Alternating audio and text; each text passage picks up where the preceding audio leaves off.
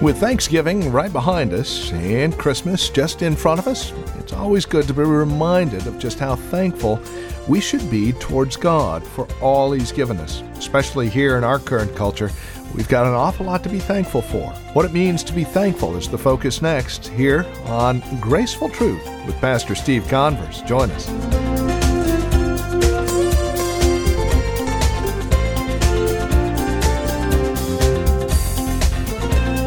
From Grace Bible Church here in Redwood City, we greet you in Christ and welcome you to today's broadcast of Graceful Truth. Our teacher and pastor, Stephen Converse, will have us in Ephesians chapter 5 today, looking at verses 19 and 20, understanding what it means to be thankful. Again, Thanksgiving, just a couple of days behind us, and Christmas right in front of us. We have an awful lot to be thankful for even though we're living in an economy that doesn't really seem like it, spiritually speaking, if we take a look at our lives, there's much to be thankful for. For the details, here's Pastor Steve Converse now with this edition of Graceful Truth. Well, I trust you all had a blessed Thanksgiving time together this past Thursday with family and friends. And today I want to just take the subject of Thanksgiving and I want to speak to you about a proper perspective on Thanksgiving. Even though it's a day that's passed this year, every day should be a day of thanksgiving. And we want to be looking at Ephesians chapter 5, verses 19 and 20. So you can turn in your Bibles to Ephesians chapter 5, verses 19 and 20. The following proclamation was made by Governor Bradford in 1623. That was three years after the pilgrims settled at Plymouth. To all ye pilgrims, inasmuch as the great Father has given us this year an abundant harvest of Indian corn, wheat, peas, squashes, and garden vegetables, and has made the forest to abound with game, and the sea with fish and clams, and as much as it is he has protected us from the raids of the savages, has spared us from pestilence and disease, has granted us freedom to worship God according to the dictates of our own conscience. Now I, your magistrate, do proclaim that all ye pilgrims, with your wives and ye little ones, do gather at your meeting house, on your hill, between the hours of 9 and 12 in the daytime, on Thursday, November the 27th, of the year of our Lord, 1623. And in the third year since ye pilgrims landed on the Plymouth Rock, there to listen to your pastor, render thanksgiving to your Almighty God for all his blessings. This past Thursday was Thanksgiving, on the day in which we, like those early pilgrims, set aside time in our busy schedules to give thanks to God.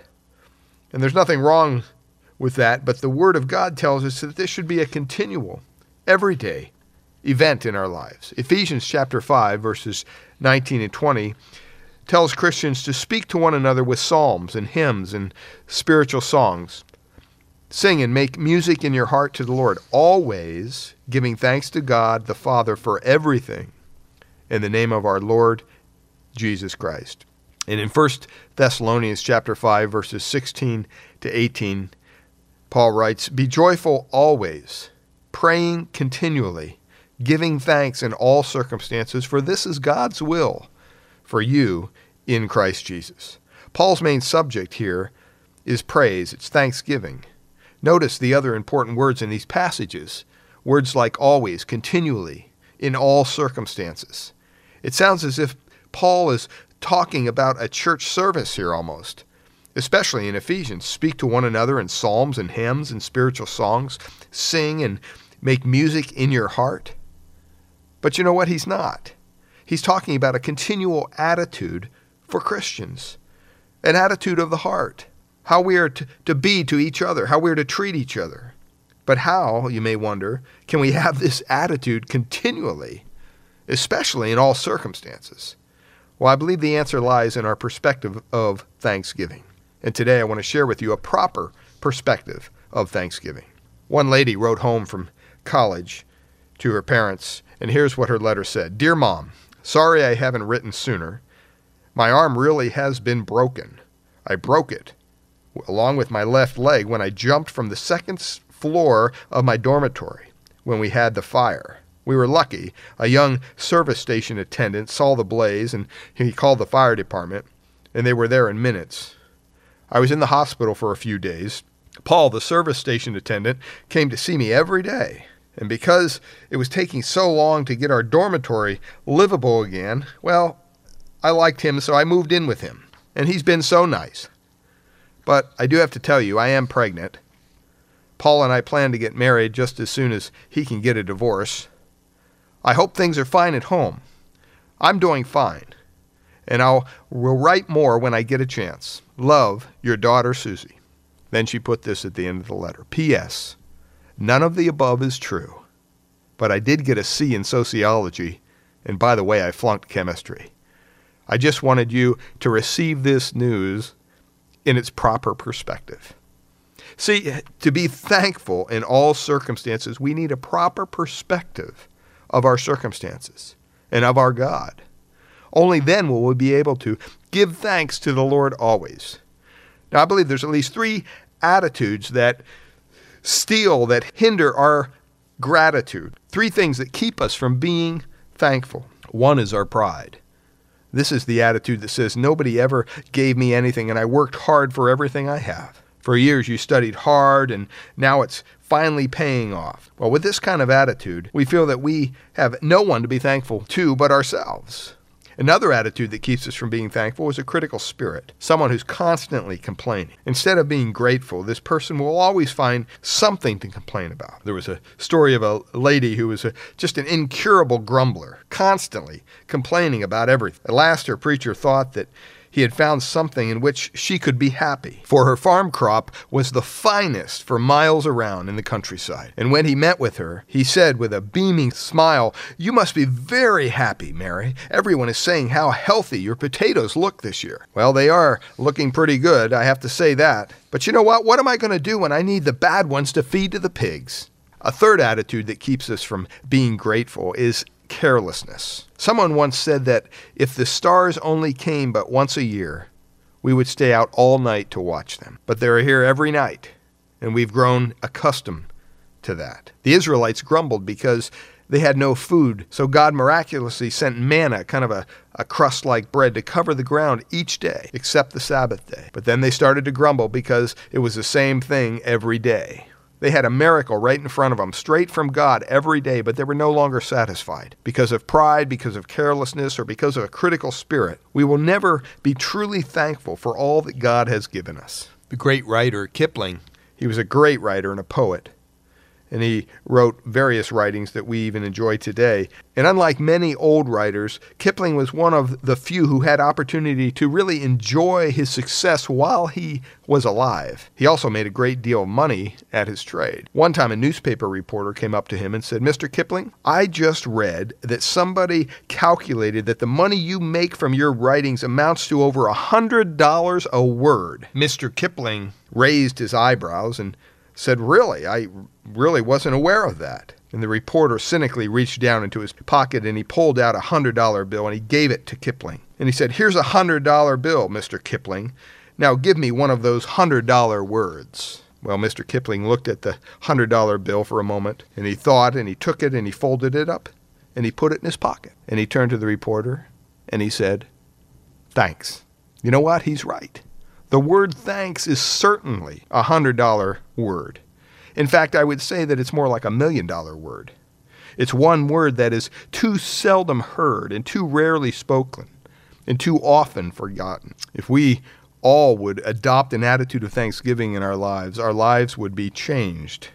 We would savor each day. If any nation ought to be thankful to God and grateful to his goodness, it ought to be America. If any people in America ought to be thankful to God and grateful for His goodness, it ought to be Christians. I'd like to share with you now three things that we learn about Thanksgiving from the Bible. Three things. First of all, Thanksgiving should be expressed. One of the choruses we sing is found in Psalm 100, which says, Enter his gates with thanksgiving in your hearts. David says in Psalm 107, Give thanks to the Lord, for he is good. We should express our thanksgiving to God and to others.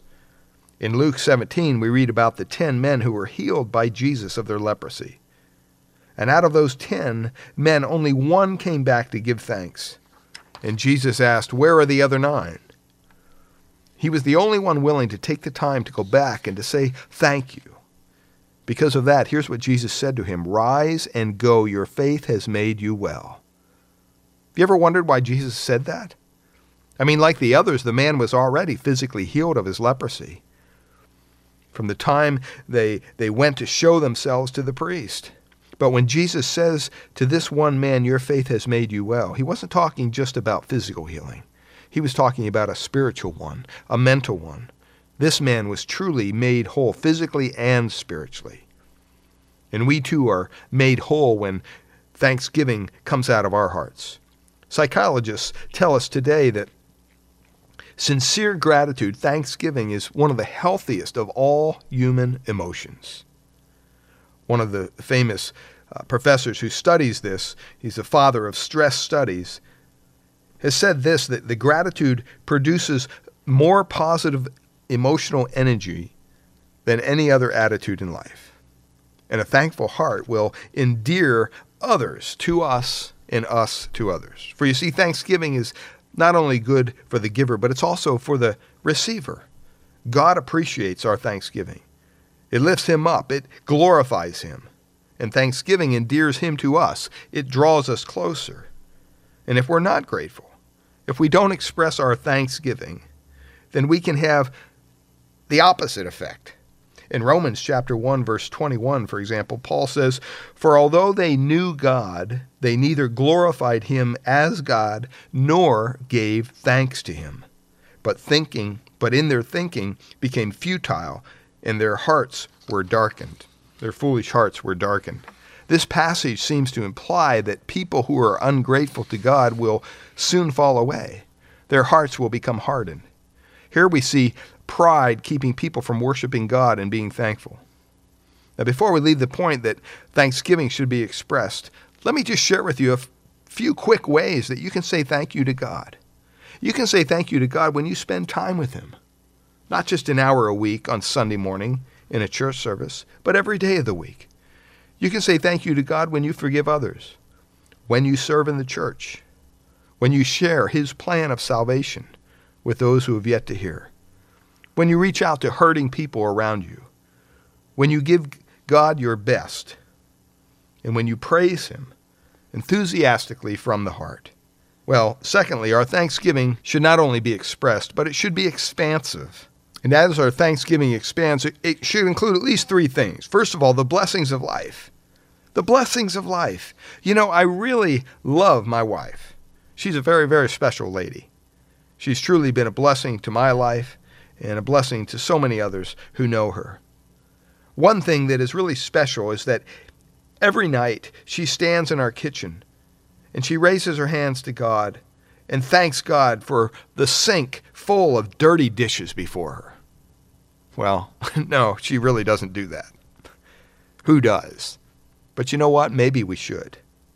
A sink full of dirty dishes usually means that we have been blessed by God with daily food, with water. Do you realize that two thirds of the world goes hungry to bed every night? Our prayers are often so very general. We say, Thank you, God, for all your blessings. But what blessings are we really thankful for? You remember the hymn, Count Your Blessings? Name them one by one. Count your blessings. See what God has done. Well, our thanksgiving should also include the burdens of life. Not just the blessings of life, but the burdens of life. And this, frankly, is a tough one. 1 Thessalonians 5:18 says, "Give thanks in all circumstances."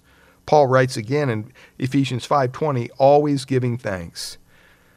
You may think, well, surely Paul made a mistake, or even that was that it was easy for him somehow to say that. You know what? It really wasn't. Paul suffered for some through some very difficult situations. One in particular, he calls a thorn in the flesh. He had been run out of town. He had been beaten. He had been whipped. He was imprisoned. He was betrayed by his friends. At one point, he says he was naked, cold, hungry, shipwrecked, and stoned, all because of his faith. And yet, Paul never stopped giving thanks. Paul said several things that really show that he had a proper perspective of the burdens of life. In Romans 8:18, he writes this, I consider that our present sufferings are not worth comparing to the glory that will be revealed in us. Also in 2 Corinthians 12:10, he writes, "That is why for Christ's sake I delight in weakness, in insults, in hardships, in persecution, in difficulties, for when I am weak, then I am strong."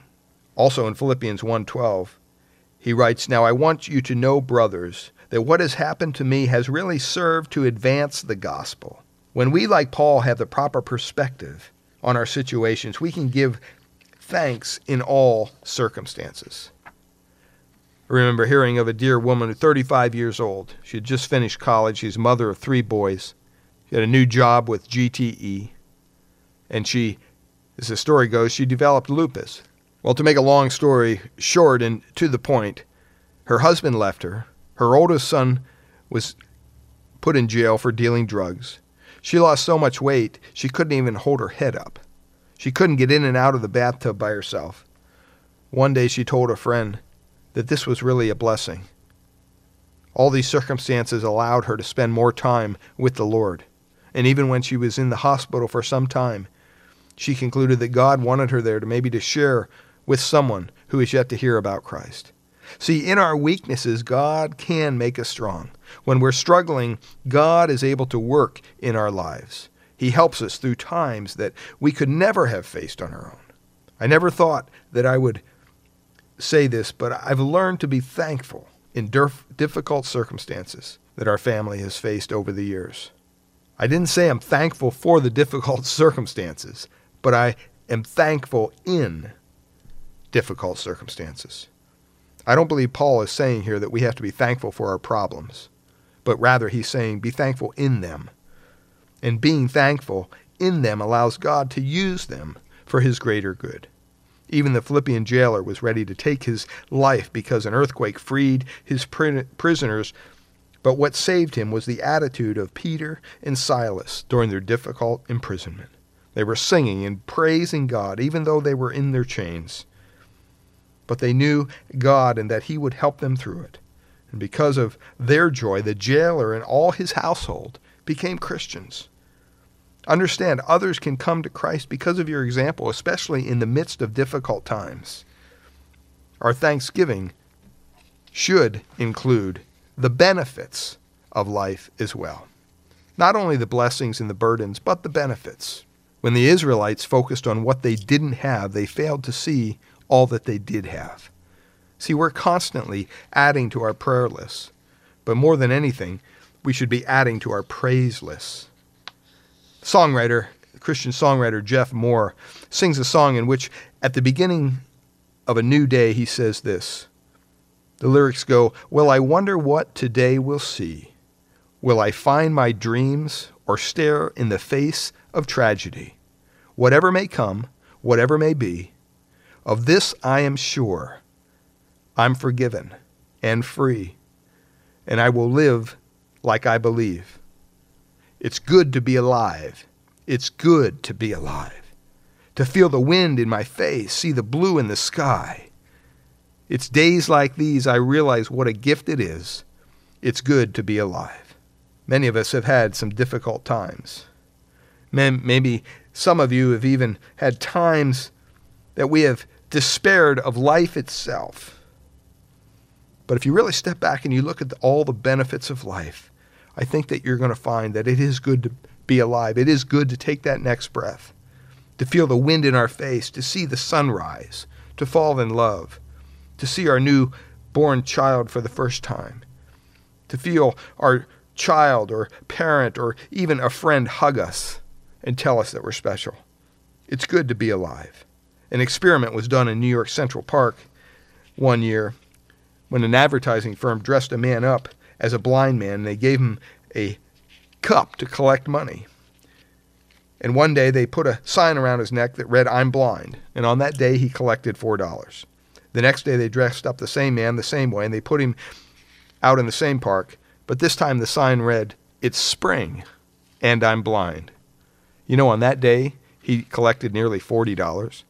That day, those people realized how blessed they were by the beautiful flowers that they could see, and the birds, and the sunrise and the sunset. See, sometimes as Christians, there are other benefits of life. And we can be sure that we are forgiven and we're free, and that it is good to be alive. Not only should our thanksgiving be expressed and be expanded, but it should also be expected. Paul says that we are to give thanks in all circumstances because this is God's will for you in Christ Jesus. This is God's will for us, beloved. And He knows if we will do it, if we will give thanks, that our lives will be changed. Well, you know what? Giving thanks because it's expected, this is a mark of a growing Christian. Stop and think about little babies, for example. You can take a little baby who's fussing and, and walk with them for hours trying to calm their, t- their spirit, and finally they fall off to sleep. But that baby never comes back and says, Thank you, Mom, for spending all those hours walking me around in the middle of the night to calm my spirit. More than likely, they'll just sometimes cry louder the next time. See, a child has to be taught to be thankful. It doesn't just come naturally. Sometimes you have to almost force them to say thank you. And when we realize how blessed we are by others and by God, and we express that, that means we're growing. Our thanksgiving is also a mark of a giving Christian. When we stop and we realize how much God has done for us and how much He has given us and continues to do for us on a daily ba- basis, we should be more than happy to give thanksgiving back to Him.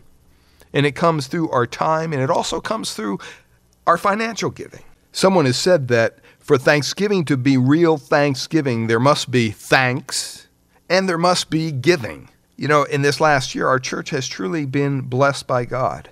Even in the midst of our economy, our people have given sacrificially to the ministry. And just as God has blessed us, so should we bless his work by our giving. James 1:17 says, "Every good gift and every perfect gift." Do you have any good gifts in your life? It says they're from above and comes down from the Father of lights. One thing that dawned on me one time when talking about giving we go to a restaurant, and when we're served and, and we offer a tip to the waitress, we usually give 15, 20%. That's just kind of the normal thing nowadays. But for some reason, when we come to the church and we're giving to our God, our Creator, a lot of people have an issue even giving 10% of all the good gifts that He has given us. See, we need to ask ourselves are we truly thankful? Remember, God loves a cheerful giver. Thanksgiving is the mark of a growing Christian, and a giving Christian, but it's also the mark of a glowing, glowing Christian. If you're thankful to God, then you will be glowing. You will not be constantly critical and pessimistic, but eternally thankful through the difficult times that are ahead. They will not break you. Paul says in 2 Corinthians 4 8, We are hard pressed on every side, but not crushed, perplexed, but not in despair, persecuted, but not abandoned, struck down, but not destroyed. For our light and momentary troubles are achieving for us an eternal glory that far outweighs them all. So, what do we do? We fix our eyes not on what is seen, but what is unseen. I'm reminded of the story of Henry Frost, who served for many years as a missionary to China. And in his journal, he wrote of a very difficult time in his life. And he said this I had received sad news from home, and deep shadows had covered my soul. I prayed, but the darkness did not vanish. I summoned myself to endure, but the darkness was only deepened. Then I went to the inland station, and I saw on the wall of the mission home these words Try Thanksgiving. And you know what? I did. And in a moment, every shadow was gone, not to return. You see, the psalmist was right. It is good to give thanks unto the Lord. Have you been going through a difficult time? Have you prayed, but those difficult times are still there? Have you told yourself to keep on going and it would someday disappear, but it only got deeper? I would encourage you to try thanksgiving. It is a good thing, truly, to give thanks unto the Lord. Indeed, we are thankful truly thankful that you take the time to join us each and every Sunday here on Graceful Truth with our teacher and pastor Steve Converse. Message on thanks and thanksgiving here today. Thank you for joining us. It's our prayer here at Graceful Truth that God would reveal His grace to your hearts through the teaching of His Word each week. We trust you are currently involved in a Bible teaching church in your area, and if not, we'd love to have you come out and visit us here at Grace Bible Church in Redwood City. We meet each Sunday morning for our praise and worship service at 10 a.m., and we do offer nursery care and Sunday school classes for our children up to grade 5. If you would like to encourage us here at the Graceful Truth program, please give us a call at Grace Bible Church in Redwood City. Here's our phone number 650 366 9923. That's 650 366 9923. Or you can visit us on the web at gracefultruth.org. If you would like to write to us, we'd love to hear from you. Our address is 2225 Euclid here in Redwood City. The zip code is 94061. And again, that phone number 650 366 9923. Thank you for joining us. Have a blessed week. And until next week at this same time, may the Lord richly bless you.